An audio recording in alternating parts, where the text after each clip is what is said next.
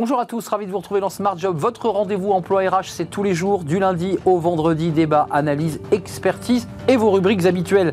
Bien dans son job, et eh bien hier c'était euh, la journée de la femme et nous allons parler de leur reconversion. Pourquoi ne pas choisir la franchise? On va en parler avec Corinne Jiquel, elle est spécialiste. Elle a créé euh, d'ailleurs un, prix, un métier, une enseigne, prix créé le 24 février dernier et elle nous en parlera. Le Rex du mois avec Frédéric Fougeral, directeur de la communication d'Emeria et on parlera pas non, non pas de l'image employeur mais de l'image employé cette fois-ci. Il est avec nous dans quelques instants. Puis le cercle RH, nous aborderons un sujet tabou dans l'entreprise, les addictions au travail, tabac, alcool évidemment, mais aussi les, écrans, les addictions au jeu. On fera le point avec des experts dans quelques instants. Et puis dans Fenêtre sur l'emploi, euh, recruté dans le monde d'après, euh, on en parlera avec Nicolas Mirail. Euh, il développe une solution d'acquisition de talents. Voilà le programme. Tout de suite, c'est bien dans son job. Bien dans son job, avec Sagid Talentsoft, la solution intégrée de gestion des talents.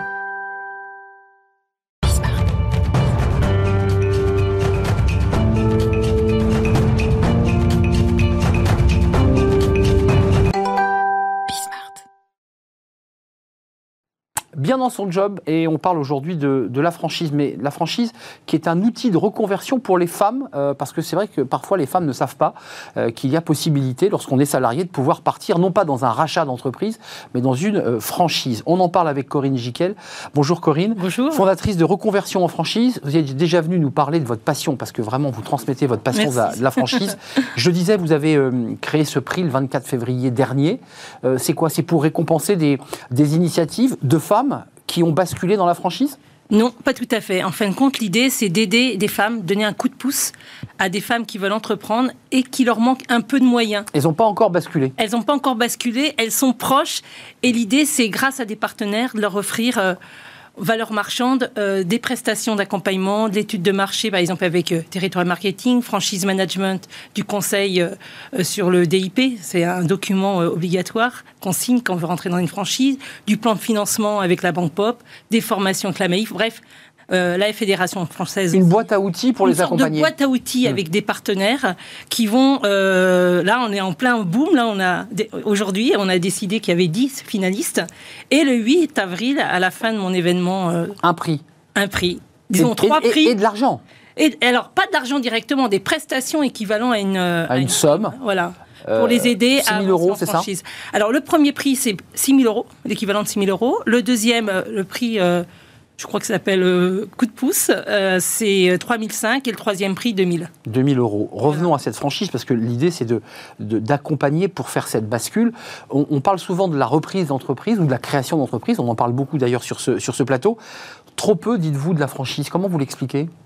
Alors, à mon avis, il y a un, manque de connaissances sur la, sur la franchise. On, a souvent, on, pense souvent que la franchise, c'est du commerce, et c'est pas que du commerce, même si ça se finalise par un point de vente pour vendre des services. Euh, et puis, euh, beaucoup de cadres en reconversion, hommes ou femmes, ils pensent pas à la franchise. Ils se disent, tiens, je vais être euh, DRH indépendant. Et pourtant, il, il existe maintes réseaux sur différents métiers.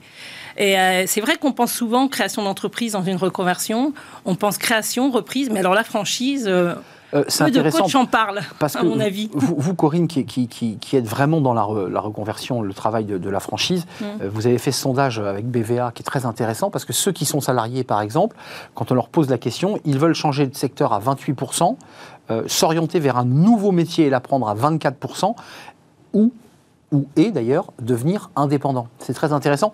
Ça montre quand même qu'il y, a un ennui chez beaucoup de collaborateurs qui ont vraiment envie de renverser la table. Oui, tout à fait. Alors, je ne me rappelle plus de la date exacte, mais je crois que c'est 76% euh, d'anciens salariés sont aujourd'hui franchisés. Et S, euh, c'est euh, un résultat d'une des enquêtes de la Banque Pop qu'elle fait tous, mmh. les ans la Banque Populaire et la, Fédération française de la franchise. Il faut savoir qu'il y a 66% des femmes qui sont franchisées, qui ont complètement changé de métier.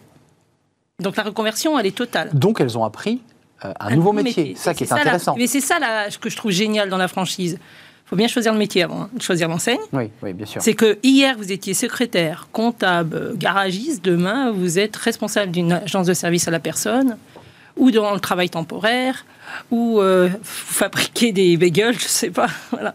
On vous apprend le métier. Corinne, vous, c'est votre métier en, mots simples. Si vous deviez parler, je dirais, pour, mettre des guillemets à mm. des enfants de sixième, ça marche comment quand on décide de changer de métier, de quitter son activité professionnelle, en CDI par exemple, mm. euh, et de se dire, je m'oriente vers un nouveau métier en franchise Qu'est-ce qu'on doit faire? Alors, c'était mon sujet d'hier, de salarié entrepreneur. Bah oui. Alors, bon, déjà, si on est salarié, euh, il faut soit vous démissionnez, mais je crois qu'il y a des nouvelles garanties, mais là, je ne vais pas m'avancer. Soit quand vous avez décidé de partir, donc vous allez vous retrouver chez Pôle emploi, normalement, hum. avec des indemnités. Et grâce à ces indemnités, vous pouvez euh, vous dire, bah, tiens, je vais transformer mon capital en indemnité. Euh, je vais transformer mes indemnités en, capital. On peut le faire en deux fois. On peut le faire en deux fois. Tout à fait. Et avec, eh ben, je vais euh, pouvoir me lancer dans une activité. Qui crée un petit capital pour pouvoir investir dans un fonds, dans Exactement, ou, pour avoir, ou pour avoir des ressources chaque mois, parce que faut pas oublier, être franchisé, c'est être entrepreneur. Hein. On n'est pas salarié. Donc il faut bien avoir quelques ressources. Donc la première chose, c'est ça. Moi, ce que je conseillerais surtout, les gens n'y pensent pas, les femmes y pensent plus que les hommes, c'est d'aller voir s'il y a des aides, des aides financières. Donc il y a des aides dans les régions. Par exemple, il y a le réseau Entreprendre, il y a France Active qui fait. Il fonctionne pour les franchises, hein, Corinne, c'est important oui, oui. de dire. Alors, ça, dépend des régions. Ça dépend des régions.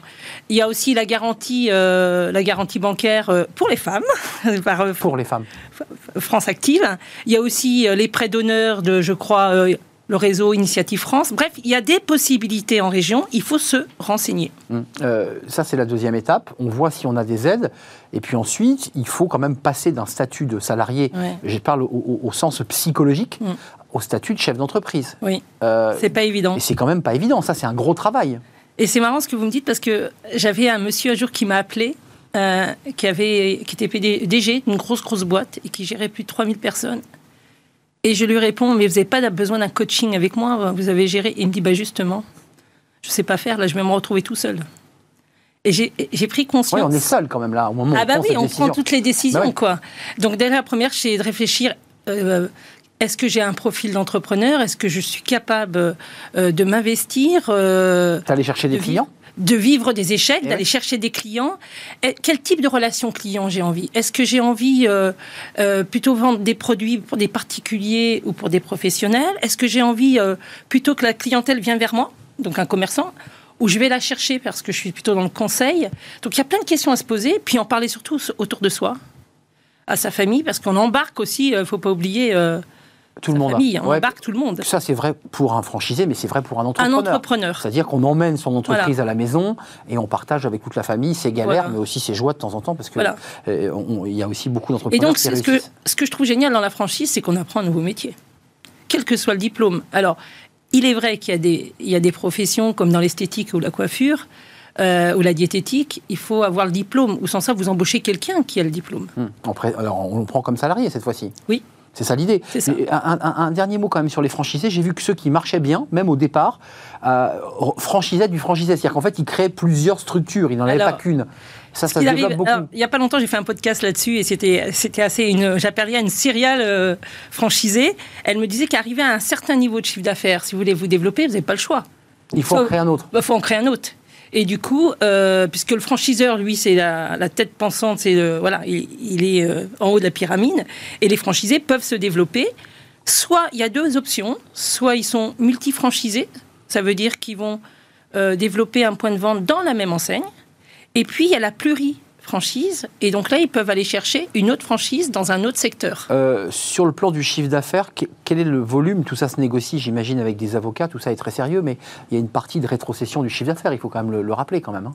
Oui, alors alors, il ne faut pas voir ça comme une taxe, mais une contribution. Hum, bien sûr. Euh, oui, mais c'est important de le dire. Non, non, mais c'est effectivement que ça garantit aussi aux, franchisés euh, des règles, euh, un process, ben, il y a surtout une marque. Une marque, mais surtout une formation, des process. Là, pendant la crise, ils, ont, ils ont montré avec agilité les franchiseurs comment ils accompagnaient les, les franchisés. Par exemple, certains, j'en parlais hier, certains ont mis en place des nouvelles actions commerciales en ligne auxquelles ils n'auraient jamais pensé avant. Euh, je pense oui, ça donne aussi des idées. Ça donne des idées. Il y a une ingénierie euh, marketing qui est intéressante. Et quand vous êtes sur des métiers hyper techniques, dans le mm. travail temporaire ou autre chose, vous tout seul, vous pouvez pas euh, tout faire. C'est impossible, quoi. Donc la force de la franchise, c'est ce, je dirais, ce support technique ou logistique ou marketing qui existe derrière. Un, dernier mot avant de nous quitter. Il y a, une forte demande aujourd'hui en franchise. Là, on a parlé des femmes qui pouvaient utiliser ce levier et vous dites qu'il est très important. Est-ce que les entreprises aujourd'hui cherchent de plus en plus de franchisés? Est-ce que c'est un modèle qui se développe? Les, alors là, je... Est-ce que les entreprises créent, cherchent à créer de la franchise? Est-ce que le modèle progresse? Ah, Oui, je pense que je pense qu'il y a beaucoup d'entreprises euh, qui aujourd'hui euh, ont envie de se, se déployer euh, sur le territoire national qui peuvent penser à un modèle franchise. Après, il faut répondre à certaines règles parce que tout le monde peut dire je suis franchiseur, mais non, il faut respecter. C'est quoi les règles? Qu'est-ce qui est bah, imposé à l'entreprise qui va franchiser? Bah Déjà, l'entreprise, il faut qu'elle ait un modèle économique qui fonctionne, qu'elle ait en capacité de dupliquer son savoir-faire et de le transmettre à quelqu'un d'autre, et que cette personne euh, en question, bah, elle va en sortir un bénéfice et une rentabilité. Donc il faut que tout le monde soit gagnant. Voilà. Et c'est ce que j'explique dans le cadre de mon événement en ce moment. En, ce moment, c'est important. Je rappelle que l'événement a démarré le 24 et la remise alors, de prix le 8 avril. Alors ça, c'est le concours. Mais ce concours. Mais vous en faites des choses, Corinne. Ah, mais j'arrête pas. Ce concours, il rentre dans un événement qui s'appelle 30 jours. Je dis oui à la franchise. Et pendant 30 jours, ça a démarré hier pour les femmes. Il y a une multitude d'actions en ligne et en présentiel que j'organise pour faire découvrir la franchise et ses métiers. Et vous êtes très présente effectivement sur les réseaux, les webinars, pour, pour faire de la pédagogie, peut-être rassurer des femmes qui vous posent mille questions en disant c'est pas pour moi, j'ose pas. Voilà, tout à fait. Et puis il y a l'événement euh, Franchise Expo qui m'appartient pas, mais qui sera là euh, la semaine dans 15 jours, du 20 au 23 Événement pour lequel d'ailleurs je crois que vous étiez venu nous, nous, parler euh, sur le plateau de, de Smart Job. Je crois, je crois. Il y a quelques mois maintenant. Ça, Corinne Giquel, c'était un vrai plaisir. Merci, euh, d'être venue sur le plateau, fondatrice de reconversion en franchise. Et les femmes, évidemment, ont toute leur place, oui. plus que jamais, euh, dans la franchise. Ce n'est pas réservé aux hommes que de devenir chef d'entreprise franchisé. Tout à fait. Merci Corinne Giquel. on passe au Rex du mois, la suite de, de notre programme, et on va accueillir Frédéric Fougera comme chaque mois. Le Rex du mois vous est présenté par Foncia.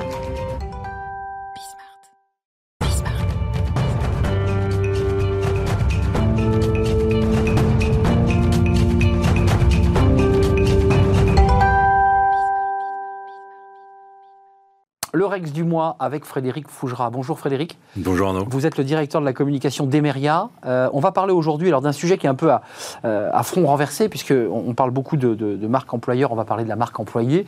Je, signale quand même, au-delà du, prix éminent que vous avez reçu, on ne va pas le dire à chaque fois, mais un prix éminent, euh, votre tribune Focus RH, ne pas laisser une empreinte négative sur votre carrière en quittant un poste, qui fait écho à ce dont on va parler. on parle régulièrement de l'image employeur, euh, mais très très peu de, l'image employée, le fameux personal branding.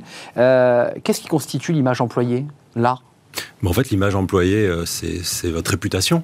Euh, c'est votre réputation. On peut même dire aujourd'hui que c'est votre empreinte numérique ou une partie de votre empreinte numérique, ce qui nécessite d'ailleurs de la maîtriser parce que sur le numérique, on peut avoir beaucoup d'informations sur vous. Donc là, on parle du professionnel. Donc, euh, qui êtes-vous dans votre travail et qui êtes-vous dans votre parcours professionnel? Quels ont été vos succès, vos échecs, vos réussites? Il y a vous qui en parlez, il y a d'autres qui peuvent en parler, et puis il y a aussi des traces sur le web, volontaires ou involontaires, parce qu'un communiqué de presse vous cite ou une photo sur laquelle vous apparaissez. Donc mmh. euh, votre image, votre image employée, en fait, c'est c'est toute votre réputation, éventuellement celle qui vous précède aussi quand vous allez postuler euh, pour un emploi. Vous allez adresser un CV, on va peut-être consulter votre profil LinkedIn, mais on va peut-être aussi vous googliser et avoir un certain nombre d'informations qui correspondent à cette image employée. Vous dites peut-être, moi je suis persuadé que finalement tout le monde se googlise globalement bah, C'est de plus en plus bah, le cas. C'est généralement le cas. Il y, en a forcément qui passent à, travers où, où on ne trouve pas forcément tout parce que tout n'est pas forcément bien référencé. Vous pouvez avoir euh, une information euh, superbe vous concernant que vous aimeriez voir très haut placée dans les référencements et puis pas de chance, elle n'y est pas. et puis une information euh, plus délicate, plus sensible que vous préféreriez cacher et qui malheureusement, elle, apparaît très haut. Donc il y, a différentes façons d'aborder le sujet. Mais... Hum, hum, c'est sensible. donc un ancien patron de fait, vous l'évoquez, peut être un prescripteur, euh, en bien ou en mal d'ailleurs. Euh, un ancien patron euh, est, un prescripteur euh, potentiel parce que sa parole va avoir de l'importance. si un cabinet de recrutement ou un autre de ses homologues appelle pour savoir bah, ce que vous valez, ce que vous avez fait avec lui, sa parole va être très forte. Alors, elle va probablement pas déclencher le recrutement. Elle va confirmer des convictions, elle va mm. renforcer des elle certitudes. quelque chose. Voilà, elle va peut-être, mm. mais il y aura quand même toujours en face de vous d'autres d'autres candidats. donc cette parole ne suffira probablement pas à déclencher le recrutement. En revanche, elle peut suffire à arrêter immédiatement le processus parce que une Clairement. parole un peu négative qui va tout d'un coup mettre un doute sur votre candidature, on va vous écarter, on va pas perdre de temps à se poser des questions euh, parce qu'on va faire très confiance. C'est la parole de, votre ancien patron, de votre ancien ou d'un ancien collaborateur haut dans la hiérarchie. C'est une parole qui va peser euh, et qui va être très crédible. Donc plus crédible que tout ce que vous, vous allez pouvoir prétendre euh, sur votre parcours et votre carrière. Oui, on manque un peu d'objectivité, donc on a besoin d'avoir un regard extérieur pour apporter un regard sur le, le- le recruté potentiel. Alors, on manque d'objectivité et puis on est, on est là pour se vendre. On est là Bah pour oui, essayer de, bah oui. de remporter un job. On montre le meilleur côté de soi-même. En tout cas, on oublie peut-être de parler de ce qui est moins positif. Mais du coup, la vie extérieure, lui, va donner une, une vision euh, probablement plus objective Donc, et euh, plus intéressante pour le recruteur. et plus global. Euh, on peut avoir donc un prescripteur, un détracteur. Ça veut dire qu'il faut quand même être vigilant, ou en tout cas gentleman quand on quitte une entreprise, parce que c'est un sujet, ça aussi. Il faut rester professionnel jusqu'au bout et toujours dans la vie professionnelle. C'est- pas très compliqué à comprendre, mais pourtant ça échappe à certains. Et effectivement, de la même façon que votre ancien employeur peut être un magnifique prescripteur et, booster votre carrière finalement par ses recommandations, par les, propos qu'il pourra avoir sur votre travail, vos compétences, votre engagement, mais il peut aussi, euh, il peut aussi euh, abîmer ou, contrarier votre carrière parce que euh, il, par, des, par des informations négatives qu'il pourra donner sur vous, et en principe parce que l'histoire va mal se terminer et au lieu de finir proprement, on, on finit pas toujours les choses très proprement. Bah alors il peut y avoir Coup de une- griffe. il peut y avoir une rancœur, un coup de griffe ou, euh, ou une parole très franche. Euh, Peut-être il y aurait eu un peu de retenue euh, si le départ s'était passé dans, dans, dans des, co- dans des conditions correctes et courtoises. Et puis si le départ n'a pas été fait dans des conditions correctes et courtoises, et ben voilà, une parole un peu franche, un peu dure, un peu brute, un petit coup de griffe comme vous dites. Et, et ça, ça casse tout. Et c'est fatal. C'est fatal et c'est être fatal. Ouais, bien sûr. c'est fatal et c'est con Mm, parce qu'il faut, il faut, il faut se préserver. Euh, il faut, il faut penser à l'avenir. La vie, elle est assez courte et le monde professionnel, il est très petit. Euh, donc, de toute façon, on est amené à se recroiser, on est amené à rencontrer des gens qui connaissent telle ou telle personne. Donc, de toute façon, euh, de toute façon, on est un peu en- encerclé, on est cerné, et donc il vaut mieux préserver son image et préserver les relations professionnelles qu'on a pu avoir dans le passé, même quand elles ont pu être tendues, même quand une histoire se termine. Une histoire peut se terminer, mais elle peut se terminer. Très bien, au minimum proprement, assurément dans la courtoisie et dans le professionnalisme. C'est la, la phrase de Woody Allen. Quand on monte les escaliers pour aller prendre son poste, il faut toujours dire bonjour à celui qui le redescend, puisqu'un jour soi-même on le redescend et on va le recroiser. C'est un peu ça l'histoire aussi. C'est exactement ça. Un, un petit peu d'élégance et aussi de, de- de- de stratégie, euh, évidemment. C'est quoi les. J'aime- beaucoup le mot élégance parce que c'est souvent ce qui manque un peu dans Oui. notre société, dans notre société ultra médiatisée. où- Mm. Et, et l'élégance n'a jamais nui à personne. Et, et dans le milieu professionnel, C'est vrai. c'est plutôt. Je suis d'accord. Euh, les erreurs à éviter, donc, qui, qui corroborent un peu cette, cette situation de, ou l'attitude d'un collaborateur, c'est quoi? C'est de, euh, de commencer à dire du mal euh, sur les réseaux, par exemple, puisqu'on en revient en réseau, sur sa direction, sur. Euh, Oui, alors les erreurs à éviter, on retrouve souvent les mêmes. Il y a souvent des, des petites choses un petit peu lâches euh, avant le départ, euh, comme par exemple faire un pot de départ mais ne pas inviter son patron. Mieux vaut l'inviter, peut-être qu'il ne viendra pas si les relations étaient, étaient pas formidables. à Mais la il fin, faut l'inviter, c'est vrai. Mais pourquoi le vexer ou le mépriser en l'invitant pas c'est vrai. Euh, C'est partir en, en montrant bien qu'on n'a pas salué telle ou telle personne avant de partir. Mais ces personnes-là, vous allez peut-être les retrouver euh, un mois, un an après, ouais. sur un salon, sur un événement professionnel. Vous aurez l'air de quoi? Vous allez vous sentir à l'aise Ou vis-à-vis dans de la nouvelle boîte où on est rentré. et éventuellement dans la boîte. Mais moi, je connais des gens qui ont pu démissionner ou se faire licencier pour aller ailleurs, euh, et puis retrouver un mois, un an après, euh, leur ancien patron qui lui-même euh, a suivi, et du coup, vous vous retrouvez. Non, ben là.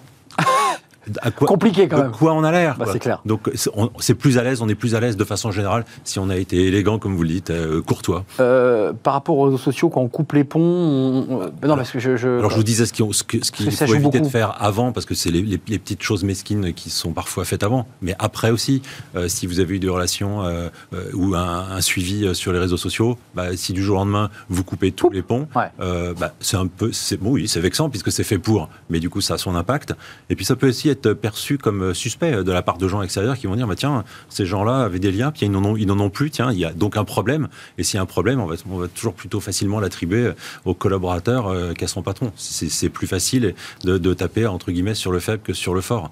Euh, voilà, il y a un certain nombre de choses. Euh, démarcher des entreprises avec lesquelles vous avez travaillé. Donc les entreprises avec lesquelles vous avez travaillé, euh, celles-ci, elles vont revenir vers l'entreprise euh, bah, pour savoir bah, pourquoi vous êtes parti, qu'est-ce qui se passe? Elles vont pas forcément être très à l'aise euh, de recruter une personne qui est partie dans leur propre propres équipes. Évidemment. Si en plus ça se répand en informations négatives ou critiques, on n'a pas tellement envie de, de s'associer ce Oui. genre de personnage. Donc, euh, ouais. de- donc tout ça c'est fait en fait pour, euh, pour perdre. Le, le- le collaborateur ou le, ou le recruté perdant, qui cherche perdant. un doublon, il perd, il perd. Bah, c'est perdant que pour le collaborateur. Parce que celui... euh, Oui, mais aussi pour l'entreprise qui cherche à le recruter, parce que finalement, elle- il était intéressant. Et peut-être peut-être elle ne le prendra pas non plus. à côté d'une compétence euh, Évidemment. bah, qui dont finalement elle va devoir se passer. Ju- Juste avant de nous, nous quitter, quelques mots. Euh, image employeur, c'est bien cerné, on en a beaucoup parlé. Image ça se situe comment, comme ça, dans la, dans la espèce de, d'hydre du, du système? C'est, exploité par l'entreprise, on y réfléchit, il y a des accompagnements, parce que là, on évoque des sujets finalement du quotidien, presque de bon sens.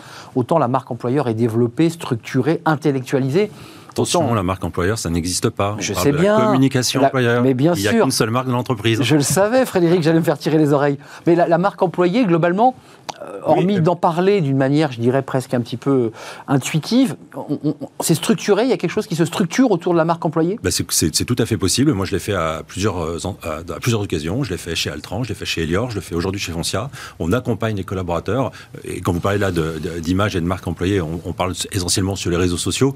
Euh, on accompagne les collaborateurs pour euh, leur, leur donner euh, les, les- les astuces, les bonnes pratiques pour euh, se présenter sur les réseaux sociaux, pour présenter leur image. Alors, pour présenter l'entreprise aussi, parce que Eh ce oui. sont des ambassadeurs. Ben, bien sûr. Mais on les attire souvent et on attire souvent leur attention sur ce sujet par rapport à leur propre image. Il il m'est déjà arrivé d'organiser des shootings photos pour permettre aux collaborateurs d'avoir des belles photos sur LinkedIn, des belles photos professionnelles, plutôt qu'une photo Très un peu, un fantaisiste et qui finalement va pas donner une image très pro, donc, ni de l'entreprise mais ni de la Ouais, personne. Le selfie sur la plage, quoi. Et puis voilà, et puis, et puis apprendre à, donc à, bien présenter, à bien se présenter, à bien présenter euh, ses sujets, intéressant. la façon dont on Et travaille. les collaborateurs, ils sont sensibles. Bah, les, co- les collaborateurs Évidemment. ils sont ravis et pas avec l'intention forcément de quitter l'entreprise mais parce que c'est valorisant pour la personne et ce qui est valorisant pour eux bah, les intéresse hein. parlez-moi de moi il n'y a que ça qui m'intéresse et puis c'est c'est très valorisant pour l'entreprise puisque ça montre des belles personnes Oui. sans faire référence Et puis à, ça à structure un blog une- euh, que j'ai lancé il y a quelques temps sur les collaborateurs de Foncia Euh, blog euh, Euh, belles personnes je cite des belles personnes Voilà. ça montre des belles personnes Bah voilà, bah, les belles personnes, c'est votre blog. Bah voilà. Au-delà des tribunes que vous signez dans Focus Eras, justement sur l'empreinte négative euh, lorsqu'on quitte une, une carrière et les traces que l'on laisse, et notamment, encore une fois, vous l'avez beaucoup évoqué, les, les traces sur les réseaux sociaux. inutile de laisser une empreinte négative Mm. C'est-à-dire le, texte Facebook, le petit texte qui, va rester tout le temps et qui sera remonté en permanence, ça c'est extrêmement dévastateur. Merci Frédéric Fougera d'être venu nous, nous éclairer et d'avoir. J'ai pris ces petits coups de règle sur les droits, je ne recommencerai pas évidemment. Directeur de la communication d'Emeria, merci de nous avoir rendu visite. On se retrouve bah, dans un mois, Dans un mois. si je ne m'abuse. Merci Frédéric, on fait une courte pause. On va s'intéresser à un sujet tabou en entreprise. Tiens, ça va vous intéresser, les, les addictions. Alors, euh, tabac, alcool, évidemment, les drogues, pas seulement d'ailleurs, les écrans, les jeux, les jeux à gratter. Euh, ces choses-là, évidemment, sont sensibles, sont tabous, parce que ça, ça fait partie de la vie privée des collaborateurs. Et les choses se sont évidemment euh, aggravées à l'occasion de cette période télétravail, où là, évidemment, personne n'avait la main sur ses collaborateurs. On fait le point juste après dans notre débat avec nos invités. C'est juste après.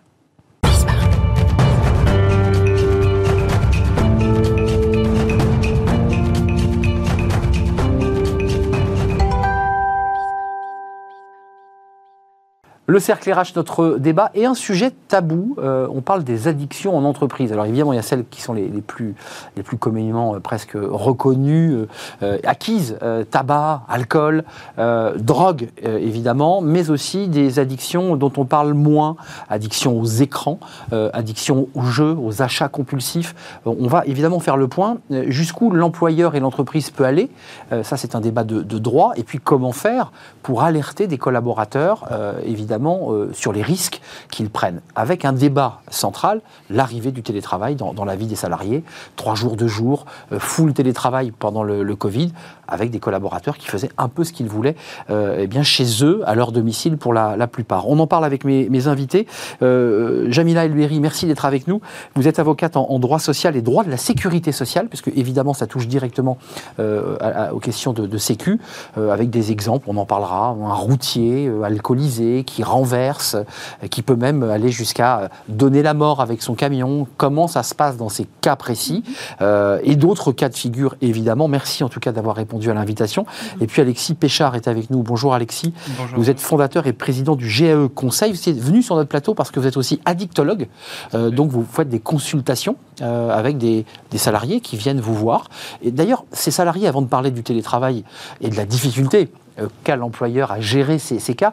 Ils viennent vous voir pour euh, quelle typologie d'addiction? Alors, au préalable, ils sont orientés, c'est à préciser, hein, euh, par euh, leur DRH, par des services prévention, par des services de santé au travail, et en général, principalement pour des problématiques de consommation de produits psychoactifs. Et le premier auquel on pense, c'est l'alcool et Mmh. le cannabis. Effectivement, c'est les deux premiers produits. C'est ce qui est souvent aussi le plus visible hein, extérieurement. Alors, attendez, qu'on soit clair, un Ouais. DRH ou un manager voit son collaborateur les yeux explosés, euh, un peu défoncé. Euh, là, globalement, on tire la sonnette. C'est comme ça que ça se passe. Alors, ça peut être effectivement ces troubles hein, sur le plan du comportement, euh, mais bien souvent, euh, ça prend plus de temps. Et un peu, on arrive en pompier parce que c'est des histoires qu'on va entendre pendant 5 ans, 10 ans, 15 ans, et qu'on va avoir tendance à couvrir en se disant qu'en parler, notamment à son DRH, ça va être le condamné. Donc on va couvrir, on va faire la place d'eux, on va faire comme si on ne voyait pas. C'est le sujet dont tout le monde parle. Mais, À la cafette, d'ailleurs. euh, À la cafette, exactement. Je, je voudrais signaler, c'est cette bande dessinée, parce que je ne l'ai pas précisé en vous présentant, mais elle, elle raconte tellement de situations de vie dans l'entreprise. La bande dessinée s'appelle Plaisir, dépendance, addiction, et si on en parlait avec un point d'interrogation, euh, c'était rédigé par vous, donc il y a des dialogues qui sont, qui sont très subtils, et puis c'est illustré par Magdeleine Dozac de, de La Martini. Euh, il y a deux ca- cas de figure incroyables. Il y en a un euh, où c'est cette femme qui fait croire qu'elle a un dîner, c'est une cadre, elle est bien habillée, Ouais. elle passe à la caisse et c'est tragique puisqu'elle elle met des bouteilles sur le son et puis Mm. tout d'un coup elle fait croire qu'elle a un dîner euh, qui vient de tomber, elle retourne euh, au rayon alcool, elle recharge son rayon Mm. et là et le strip qui, qui est suivant, on voit qu'elle est seule entourée de ses bouteilles, elle est alcoolique. C'est fatal. Et ça, tout le monde le sait en entreprise. On sait que la personne est monde, tout alcoolique. le monde le sait, tout le monde le voit, et on se dit qu'en parler finalement, ça va être mettre encore plus en difficulté, c'est pointer du doigt, et puis c'est les risques de, de la sanction et la crainte que la sanction ultime soit le licenciement. Et donc on se dit qu'en n'abordant pas le sujet, c'est ce qui va protéger le salarié. Mm. Alors qu'en fin de compte, c'est à l'effet euh, l'effet inverse. Donc euh, pour revenir à la, à la première question, souvent c'est vraiment ces produits-là qui sont mis en avant, qui sont mis en exergue et qui va faire qu'on va nous solliciter. Et on se rend compte lors de la première consultation qu'il y a effectivement peut-être ces problématiques-là, mais que bien souvent, on va en découvrir d'autres formes de pratiques addictives, voire des addictions moins visibles. Et euh, vous citiez effectivement différentes formes de cyberaddiction. Ça peut être du sexe et de la pornographie en ligne, ça peut être des problématiques d'achat compulsif qui sont moins visibles de l'employeur, mais qui Les vont paris émerger. sportifs, hein, j'ai vu. Hein. Paris Paris sportifs, hein. exactement aussi. Et ça, c'est des choses qui, qui sortent plutôt en consultation. Euh, Jamila Elberi, on va, on, va, on va passer en fait entre les, les cas pratiques, la réalité et, et- et la relation à l'entreprise. Qu'est-ce que dit le droit concrètement sur cette question des addictions? Je citais l'exemple d'un routier. Cet homme s'est arrêté. on s- L'entreprise sait qu'il il consomme de l'alcool, ce qui est évidemment interdit, euh, lorsqu'il s'arrête, lorsqu'il fait ses pauses, et puis il a un accident. L'entreprise est responsable? Ben, ce sont des sujets qui sont assez délicats, hein, comme l'a répété, euh, comme vient de le dire à l'instant Alexis, parce qu'on est quand même à l'intersection et de la vie privée et de la vie Eh oui. professionnelle. Et que donc l'immixion de l'employeur dans la vie privée est extrêmement délicate. Et il n'a pas l'ingérence qu'on pourrait présumer et dont on pourrait penser qu'elle permettrait de solutionner une situation de crise. Si on a un salarié qui s'alcoolise au volant, évidemment, il est dans un comportement délictuel, délictueux. Et donc à ce moment-là, c'est plutôt la société civile tout entière qui va le condamner, du moins le juger dans un premier temps et le condamner ensuite, plus que l'employeur. L'employeur, lui, il est responsable, il est garant de la préservation de la santé et de la sécurité de ses salariés, mais dans la mesure où il connaît les difficultés qu'il, euh, auxquelles, auxquelles le salarié est exposé. C'est là où ça se complique, puisqu'il y a une enquête évidemment euh, euh, autour des collaborateurs, euh, des collègues de travail, qui, qui pourront facilement dire mais tout le monde savait que, que Gilles buvait. Oui. Et auquel cas, la balle est renvoyée dans- dans- en- entre les mains de l'entreprise, qui se retrouve bien embarrassée. Alors, la sanction disciplinaire, elle est basée sur la faute. Il faut que le salarié ait commis une faute. La faute n'est pas tant la consommation d'alcool que la mauvaise exécution du travail ou la mauvaise qualité du travail. C'est ça que l'employeur peut sanctionner. Mais en soi, le comportement qui est relatif à la consommation d'alcool, il faut pouvoir en apporter la preuve. Et c'est là où on, est face à la vraie difficulté. Puisque la preuve, surtout sur euh, la consommation de produits, elle s'organise à travers un dispositif normatif qui est très important, et notamment le règlement intérieur. Le règlement intérieur prévoit les conditions dans lesquelles le principe est interdit et les conditions dans lesquelles on peut procéder au dépistage. Jamila, j'ai cité le routier exprès parce que le routier, quelque part, euh, je mets des guillemets, il est un peu en télétravail toute l'année. C'est-à-dire qu'il est loin de son centre de gravité d'entreprise, il se balade partout en France, en Europe et parfois même dans le monde, euh, donc très loin de son employeur et pourtant rattaché juridiquement par son contrat, mais dans son camion. Le télétravail pose cette problématique. On est relié par un contrat de travail, mais par obligation, on est à son domicile pour effectuer sa tâche. Euh, ce salarié fume 10 pétards par jour. Mm. Comment les DRH font? Euh, Comment ils le détectent C'est impossible. Alors, en Il faut attendre la faute. Alors, pas, pas- pas que. Alors, oui, il est, un tout sujet. seul- il, il est tout seul, hein, effectivement, au volant de son camion.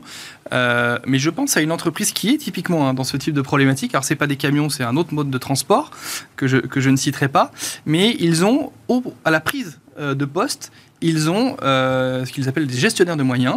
Et ces personnes-là sont, euh, avant euh, le départ euh, du conducteur, vont voir ce fameux conducteur et peuvent être amenés à se rendre compte qu'ils qu'ils pourraient. ne Donc pas c'est un dans contrôle avant de monter dans le, Alors, dans le bus. pas- ils, font- ils- ils ne font pas de contrôle, mais ils peuvent se rendre compte que la personne n'est pas dans, dans un état Physi- habituel, physiquement. physiquement, qu'il a un comportement inadapté.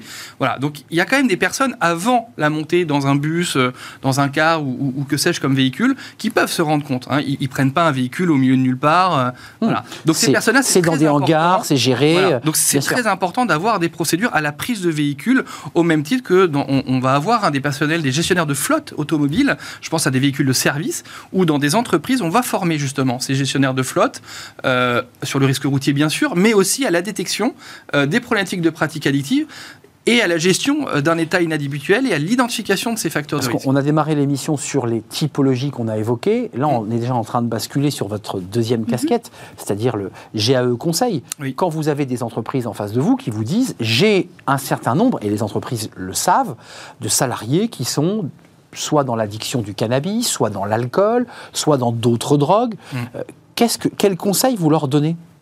Parce qu'elles en ont conscience et elles savent que potentiellement c'est risqué. Alors la première chose, c'est d'en parler. C'est pas, c'est, pas rester sur le tabou. C'était, je crois que c'est même le, le titre. C'est le titre, exactement, C'est, même le titre. Effectivement, la première mission pour un employeur, c'est d'en faire un sujet non tabou et de mettre cette thématique de l'addiction au cœur de l'entreprise On en parle. et pas simplement comme une problématique qui serait euh, euh, qui serait euh, anecdotique et euh, simplement individuelle, mais vraiment en faire un sujet au niveau de l'organisation du travail Mmh. et qu'on puisse en parler collectivement en dehors de tout tabou. Et donc là, ça va passer vraiment par un, un phénomène d'acculturation à cette thématique de santé-sécurité.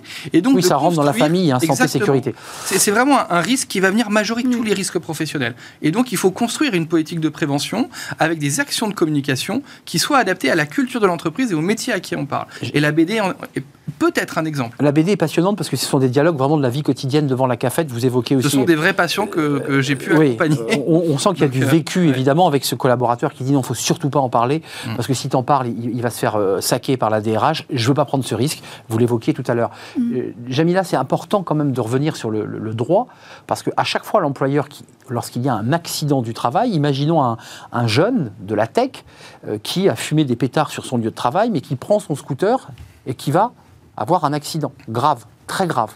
Euh, qui est responsable? Alors, il faut, faut discerner deux choses. C'est hein. des sujets quand même ça. Oui, oui. Euh, les parents diront mais c'est sur son lieu de travail qu'on le laisse consommer. Euh, il faut, dis- faut discerner deux choses, parce qu'on a, on a parlé du secteur des transports de manière générale, parce que c'est un secteur dans lequel la problématique est, est récurrente. Sécurité Et- des et enfants, des Et on a un problème d'a- d'ailleurs de sûreté publique plus que de sécurité aussi des personnels.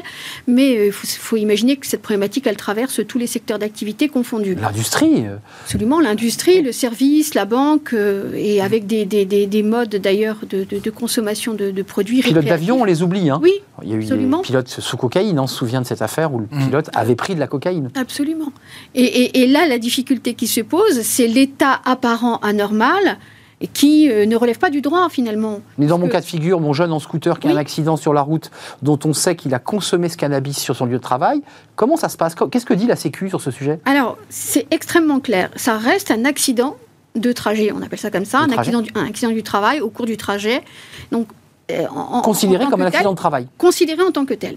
Le droit de la sécurité sociale s'applique. Il y a une présomption d'imputabilité, on appelle ça comme ça, qui fait que lorsque le salarié quitte son lieu de travail vers son domicile, dans le cadre du trajet habituel, quelles que soient les circonstances dans lesquelles il est amené à quitter ce, ce, ce, travail, eh bien, ça reste un accident de travail, un accident de trajet au sens de la sécurité sociale. Néanmoins, ah oui, néanmoins la faute, vous l'avez qualifiée, vous l'avez identifiée, il y a une faute disciplinaire. Une faute disciplinaire qui est liée à la consommation de stupéfiants et qui, elle, va relever du disciplinaire au besoin par une sanction type licenciement et peut-être même une faute pénale dans la mesure où la consommation de stupéfiants est interdite. Et là, naturellement, c'est le système pénal qui va se mettre en évidence. En, Alexis, je ne veux pas accabler les entreprises, mais là, j'entends sanction disciplinaire pour le collaborateur qui a consommé sur son lieu de travail un produit stupéfiant, ok, mhm. psychotrope, très bien. Mais de l'autre côté, son avocat, ou l'avocat de la famille, si ce garçon est malheureusement disparu, euh, va dire mais l'entreprise l'a laissé consommer.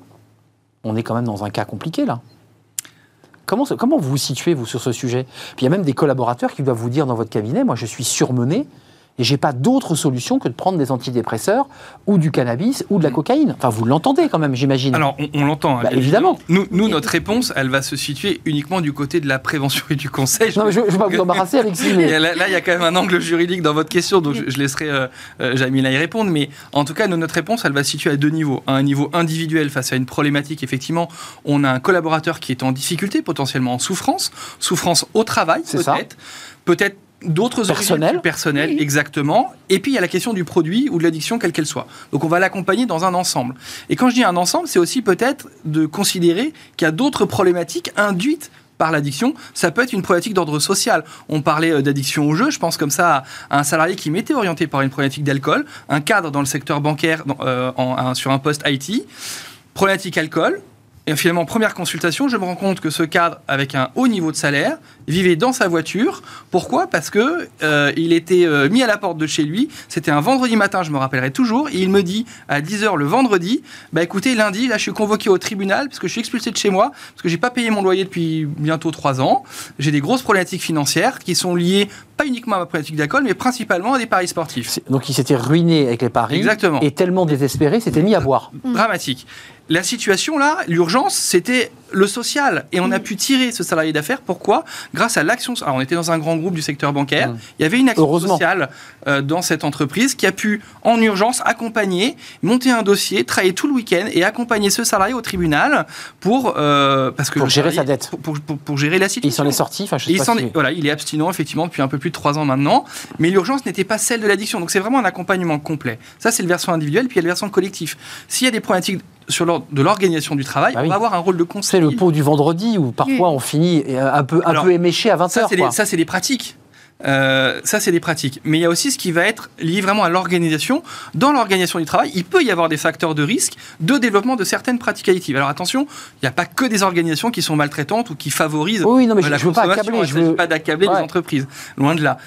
Mais on sait, en revanche, qu'il y a quand même des facteurs de risque. On peut de télétravail, on peut parler du travail hybride. On sait effectivement que ce sont des organisations qui pas chez tout le monde, mais chez certaines personnes plus en fragilité, plus difficile, ouais. qui peuvent effectivement favoriser accentuer le développement de certaines pratiques. Euh, je vous ai vu réagir quand j'évoquais l'idée que euh, j'ai en tête moi des exemples très concrets dans mon métier de rédacteur en chef qui, me confiaient sous le sceau du secret évidemment euh, prendre des médicaments le matin pour venir assumer leur conférence de rédaction.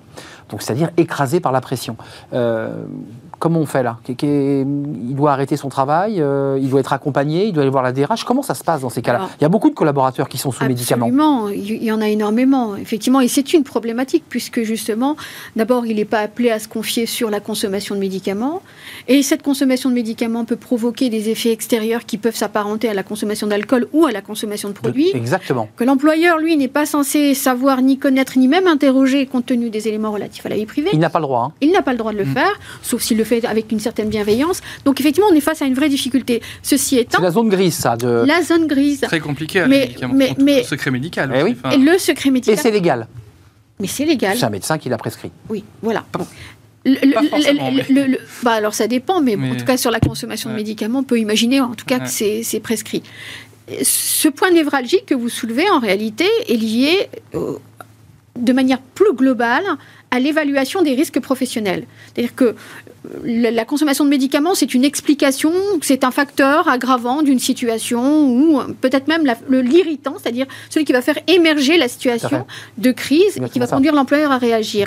Mais dans l'absolu, lorsque l'employeur s'interroge sur la situation qui concerne le collaborateur, il doit s'interroger dans, dans un, dans un ensemble global. Moi, c'est dans la BD ça. Euh, moi, moi qui suis, euh, qui reçois ce secret, est-ce que, est-ce que je dois en conscience aller voir le DRH et dire, on est face à quelqu'un qui, qui est obligé de prendre des médicaments pour aller au travail? Ou, ou est-ce que je dis rien? Parce que c'est le débat que vous soulevez dans la BD. Alors là, très clairement. Qu'est-ce que dit l'avocat? Qu'est-ce qu'est-ce qu'on doit faire? C'est un article 40 euh, assistance à, à, à personne en danger? Alors, l'article 40, c'est la dénonciation, La dénonciation d'une infraction, d'une infraction. Auprès, de, auprès du procureur de la République. Est-ce que là, plutôt, oui, vous avez raison de vous interroger sur est-ce que oui ou non on assiste une personne qui est potentiellement en situation de danger?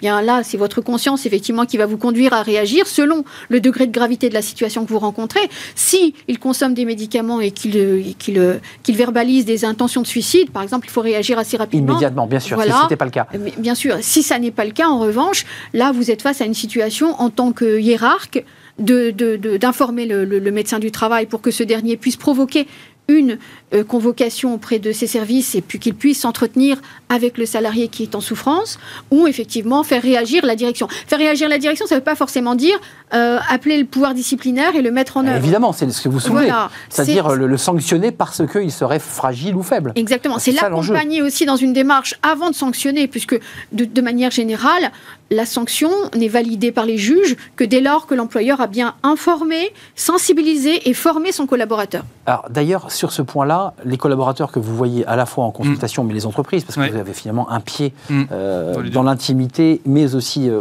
vers les entreprises, tout le monde, tout le monde est, est- est très conscient de ce sujet ou pas? Parce qu'il faut quand même informer très clairement, euh, avoir un règlement intérieur très précis. Enfin, parfois, il y a des oublis. Mm. Les entreprises ont conscience que cette addiction, elle peut avoir un coût très élevé pour elles?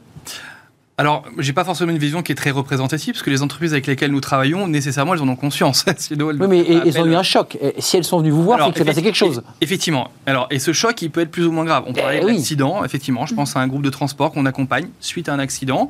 Euh, ça peut être un accident mortel. Euh, ça peut être euh, un choc médiatique aussi, hein, Mm, en termes d'image pour des grands groupes où il n'y a pas eu d'incident, mais la presse va euh, se faire le relais d'un événement. Euh, caractéristique où euh, un salarié était sous l'emprise d'eux euh, et, euh, et- et va prendre va, voilà va, va révéler un certain nombre d'informations et, et c'est un risque qui est important, le risque médiatique en termes d'image. Vous me dites quelqu'un sous drogue, peut Exact. péter- pour le dire cash, peut péter les plombs et se mettre à raconter des choses hyper secrètes de la banque, de l'entreprise. Oui, là, c'est ça dont vous parlez. Exactement. Voilà. Et vous avez des cas concrets. Ça, ça- Exactement. D'accord. Alors des cas concrets de ce type, euh, j'ai aussi des, des- en, tête un salarié euh, d'une entreprise fonction achat qui, on se dit pas de risque, il met pas en danger. euh, Non. Mais en fait, le danger, c'est quoi? Ben, C'est qu'il a accès à la fonction achat et qu'il a passé une commande, qu'il s'est trompé euh, en quantité. Et il a mis 10 000 au lieu de 5. Exactement, alors c'était même un peu plus. Et qu'en face, le fournisseur, bah, mauvaise relation. Alors, ils en ont changé probablement après. L'histoire ne le dit pas. Euh, le fournisseur n'a pas voulu. A demandé de euh, payer. exactement, la commande était passée. est C'est une passée. pizza, il en a commandé 10 000. Voilà. Quoi. Je pense à un groupe de presse aussi, un salarié que j'ai accompagné. Alors c'était pour le coup il y, a, il y a quelques années, je pense que ça ne se ferait plus aujourd'hui. Le journal est sorti en kiosque, imprimé à l'envers. Pourquoi? Parce que alors, et on se dit voilà c'est drôle, c'est mignon. c'est- vrai que c'est drôle, mais c'est le fruit d'une addiction. C'est quelqu'un Exactement, c'était quelqu'un bien. qui était sous l'emprise de l'alcool euh, et au moment d'envoyer voilà et l'imprimeur bah, il a imprimé. Euh, c'était un maquettiste et on s'est pas rendu compte que c'était imprimé tout à l'envers. Et c'est Mais- sorti, en kiosque. C'est un journal pour enfants. Enfin, on se dit, mais, mais, mais voilà. Et, et en fait, ça fait sourire parce qu'effectivement, on n'est pas dans une, dans une histoire dramatique. euh, Hum. euh, Mais, mais c'est un coût pour l'entreprise, hein, parce que Ah, sortir un journal Ah bah, à l'envers, ça veut dire qu'il n'est pas Ah, vendu, ça veut dire que. tout est parti. Il va à la poubelle. Hum. Euh, cette semaine-là, c'est pas sorti. Il y a peut-être eu, je sais pas, un dédommagement pour les clients, euh, pour les abonnés, parce que c'est un journal surtout sur, sur abonnement, un journal voilà dans, dans la presse jeunesse. Donc, donc voilà. et puis c'est en termes d'image, enfin oui, Mais le cas de figure qui est cité sur le journal, parce qu'on a, on a souri évidemment, Oui. ça fait rire, même si l'entreprise a dû payer très cher le, le- le- le coût de la réimpression. Dans ce cas-là, euh, là, le salarié est sanctionné et, et licencié. Absolument. Enfin, tout dépend de de la démarche que veut engager l'employeur. Ouais. La faute est tellement grave en ce qui le concerne que oui, elle justifierait une sanction disciplinaire pouvant aller jusqu'au licenciement. Tout dépend ensuite l'empathie, la bienveillance de la direction qui, oui ou non, a compris que le salarié avait peut-être un problème ou une conduite addictive. Hmm. Maintenant, si la conduite addictive est jumelée à des mauvaises conditions de travail et que le salarié conteste son licenciement ou conteste Oui, sa il peut le contester. en estimant qu'en réalité, elle est liée à des mauvaises conditions de travail, c'est les juges qui apprécieront la façon dont l'employeur a géré ses conduites addictives et a géré de manière générale Ouais. l'organisation, la bonne organisation Horaire du trop travail. tardif, livré à lui-même, euh, seul Absolument. dans un bureau, euh, sous pression évidemment, parce que les, les- les maquettistes sont sous pression en général de sortie. Euh, vous avez des chiffres pour qu'on ait un panorama pour terminer. Est-ce qu'on est en augmentation j'irais, des addictions et du nombre de cas d'addiction Ou est-ce qu'on est sur des chiffres, et si d'ailleurs on a des chiffres, parce que tout ça est très secret, euh, est-ce qu'on a un- quelques chiffres là, sur, sur ces questions d'addiction Il y a deux, deux termes, peut-être sur la terminologie. Les addictions, je suis, alors on, on- là, on n'a pas de chiffres euh, extrêmement récents. compliqué. Les derniers datent de mars 2021. Hum. C'est l'accord de santé publique Constance, dans lequel on va retrouver en milieu professionnel un certain nombre de données euh, sur les pratiques addictives des actifs en France, qui sont très intéressantes. En revanche, ce qui, ce qui augmente et ce qui est vraiment notable, c'est pas tant les addictions que ce qu'on appelle les pratiques addictives. Donc là, pour le coup, ce ne sont pas des personnes qui sont en situation de dépendance, ce sont des personnes qui font usage d'eux. Ça peut être d'un produit ou d'un comportement. Et là, effectivement, la crise sanitaire, pareil, et le contexte, rien à voir. Rien à voir. C'est-à-dire que personnellement, je n'ai pas d'addiction, mais j'ai des pratiques addictives. Ma première pratique addictive, c'est quoi? C'est l'usage du smartphone. Mm. Le smartphone, on le sait, et, et je suis peut-être pas le seul autour de cette table, est, est un outil euh, numérique connecté qui est facteur de risque de développement d'une addiction. On peut en devenir dépendant. Pour autant, le smartphone, je suis capable de m'en passer, je suis capable de ne pas être angoissé euh, si je suis dans un lieu où je ne capte pas. Euh, je peux aller. bien, c'est bien. Je, je- voilà, non mais, mais vous avez des personnes qui se sentent mal. hein. Bien sûr. Voilà. Euh, donc ça peut prendre un certain nombre de proportions euh, euh, jusqu'à arriver à un usage pathologique. Donc là, on est dans l'addiction. L'usage et donc la pratique addictive, c'est un usage qui est non pathologique. D'accord? Donc c'est un usage simple. L'entreprise Ah, s'en mêle pas dans ce cas-là.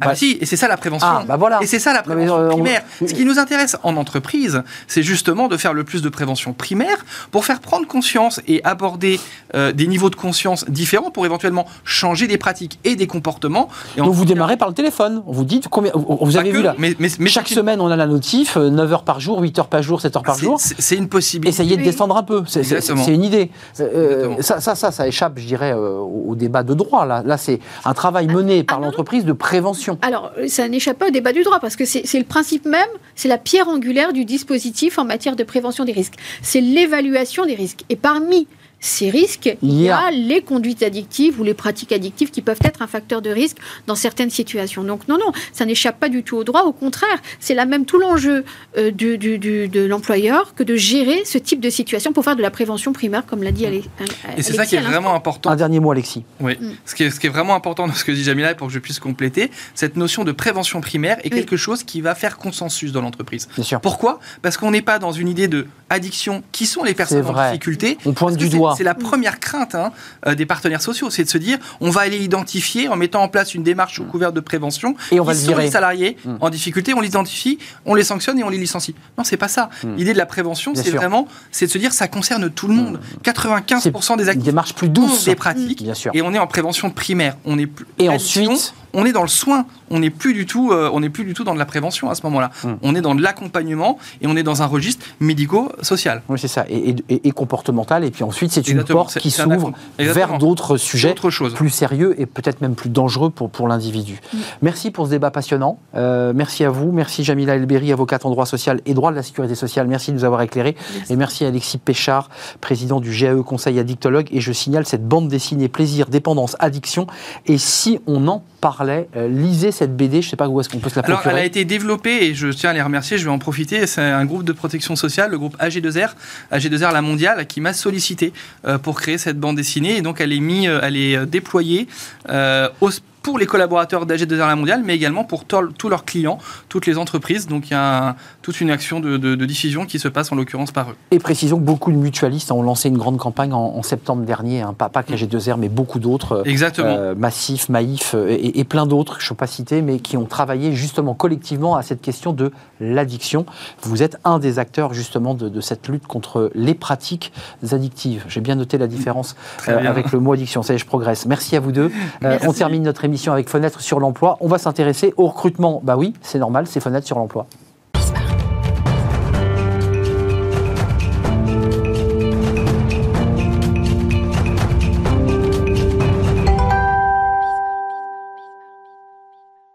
Fenêtre sur l'emploi. On parle recrutement, on en parle avec Nicolas Mirail. Bonjour Nicolas. Vous êtes vice-président sales, donc des ventes, puisque c'est une entreprise américaine, de iSims iSims, exactement. Vous avez vu, je, je- je l'ai bien dit, c'est pas si Parfait. simple.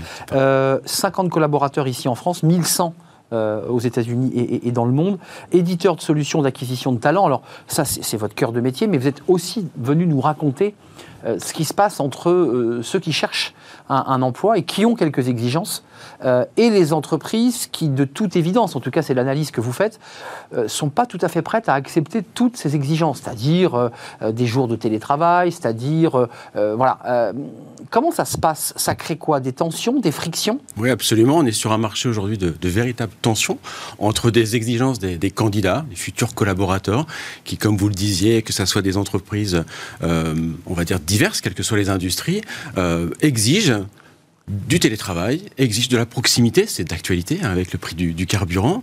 Donc beaucoup d'exigences qui ont grandi et des entreprises qui ont potentiellement du mal à s'adapter à ces nouvelles exigences et qui doivent simplement se, réinventer. Mais c'est bizarre parce que c'est pas tout à fait ce qu'on nous raconte ici quand les entreprises viennent. On a l'impression que c'est le monde merveilleux. euh, Les salariés trouvent chaussures à leurs pieds, l'entreprise est tout à fait souple et flexible. C'est pas ça que vous nous racontez là. C'est plus compliqué que cela en fait. C'est un peu plus compliqué que ça. Parce que le recrutement, on va dire, euh, post-Covid, post-pandémie, c'est pourquoi pas recruter avec des QR codes, du WhatsApp, du, du téléphone, du texto, euh, être euh, un finalement un, un- quelque, quelque chose qui va pouvoir du- vous donner du travail, mais à la mode Doctolib. On prend un rendez-vous, on a un rendez-vous avec le recruteur, et dans les euh, 10 minutes, potentiellement dans les prochaines heures, avoir son entretien. C'est ça que les candidats attendent. Et est-ce que les entreprises sont vraiment prêts à ces challenges? La réponse est oui, théoriquement. En réalité, il y a quand même un décalage. Euh, là, l'éditeur de, solutions donc d'acquisition de talents, ça, ça marche comment? Parce que l'idée, c'est quoi? Vous êtes dans les secteurs en tension, j'imagine, où les entreprises vous disent, moi, j'arrive pas à recruter, je trouve pas la bonne méthode. Qu'est-ce qu'elle apporte cette solution, justement pour euh, vous parlez même du recrutement équitable, parce que c'est un peu ça l'esprit de, c'est de trouver que tout le monde soit gagnant-gagnant finalement dans le recrutement. Qu'est-ce que votre solution elle apporte? Alors la solution, elle va apporter un- une plateforme de bout en bout. Ce qui est intéressant aujourd'hui dans le marché du recrutement, c'est pas d'arriver avec une solution qui va faire une partie du job, mais c'est vraiment d'accompagner le candidat et ceux qui sont derrière, c'est-à-dire les recruteurs, les équipes de recrutement, de bout en bas. C'est-à-dire du site carrière, du site où on va finalement euh, trouver l'annonce, jusqu'à finalement la, la réception du contrat. Et ça, c'est assez rare d'avoir des solutions qui vont vous accompagner tout au bout du process sans pour, avoir, sans pour autant avoir des disparités dans l'approche. Commençons par la première étape. Le service RH s'est doté de votre solution, donc il va avoir accès à l'ensemble des job boards et, et un panel le plus complet possible euh, d'annonces. C'est bien de ça dont il est Exactement. question. Il va avoir accès à l'ensemble des postulants de l'ensemble des job boards, comme vous le dites, et puis avoir cette facilité de prise et d'engagement avec les candidats instantanément. Mais alors, attendez, là, vous leur faites faire une petite révolution à vos entreprises, parce que celles qui choisissent la solution, elles sont modernes, mais il y a toutes les autres qui disent, mais je ne vais pas m'amuser à recruter en WhatsApp, euh, en SMS, euh, c'est pas Doctolib, le recrutement, c'est de l'humain, il faut que je puisse les voir. Enfin, c'est finalement le recrutement du XXe siècle. Et certains sont toujours sur ce mode-là. Arnaud, vous mettez le point sur quelque chose de, de clé, c'est que pendant des années, les entreprises ont considéré le recrutement comme un domaine des RH au global, c'est-à-dire la paye, la performance, le management. Et on s'aperçoit qu'aujourd'hui, le recrutement, en fait, c'est un, vrai tout. Et cet euh, outil qui va nous permettre finalement d'aller de bout en bout, eh ben, pas du bricolage. C'est quelque chose qui doit être complet, qui doit être pris en main, et on doit maintenant faire avec. On peut pas faire autrement que de recruter avec euh, justement cette nouvelle technologie. Comment vous recrutez aujourd'hui avec cette nouvelle technologie? Vous pouvez pas aller au cinéma en trois clics. C'est évident que vous le faites. C'est évident que vous commandez en trois clics. Pourquoi vous ne pourriez pas postuler en trois clics Mais euh, donc, vous- vous- il faut surmonter ce que vous évoquez, espèce de blocage. Autant on le fait pour faire un achat, euh, euh, on le fait pour une place de cinéma, pour un voyage, on est capable de le faire et on le fait beaucoup. Autant sur le recrutement, c'est plus compliqué. Donc il y a aussi quand même des appréhensions euh, ou des murs à faire tomber lorsque vous avez, j'imagine, vos clients qui sont les services RH, j'imagine. Ouais, il y a une... Vous devez l'avoir ce débat. On a ce niveau d'exigence dont on parlait au début. Et ben, c'est effectivement des, des murs à faire tomber côté recrutement parce que on est dans nos précarés, on a du mal à sortir de notre zone de confort. Or, les candidats, ils avancent. Donc, on doit se mettre au niveau. Et c'est un peu l'inverse, c'est-à-dire qu'avant, les entreprises avaient leur statut et les candidats se mettaient au niveau des entreprises. Et là, on voit une tendance inverse, c'est aux entreprises de se mettre au niveau des exigences du candidat. C'est en ce sens-là que c'est une petite révolution du monde du travail. On a le sentiment quand même que les salariés, doucement, les collaborateurs, les candidats, dans certains secteurs pour le moins, commence à prendre la main et ne se laisse plus, euh, euh, je dirais, exiger des choses de l'entreprise, parce que c'est un rapport de force finalement, hein, une relation de recrutement, c'est un face-à-face et un rapport de force. Vous avez le sentiment que le rapport de force s'est inversé? Oui.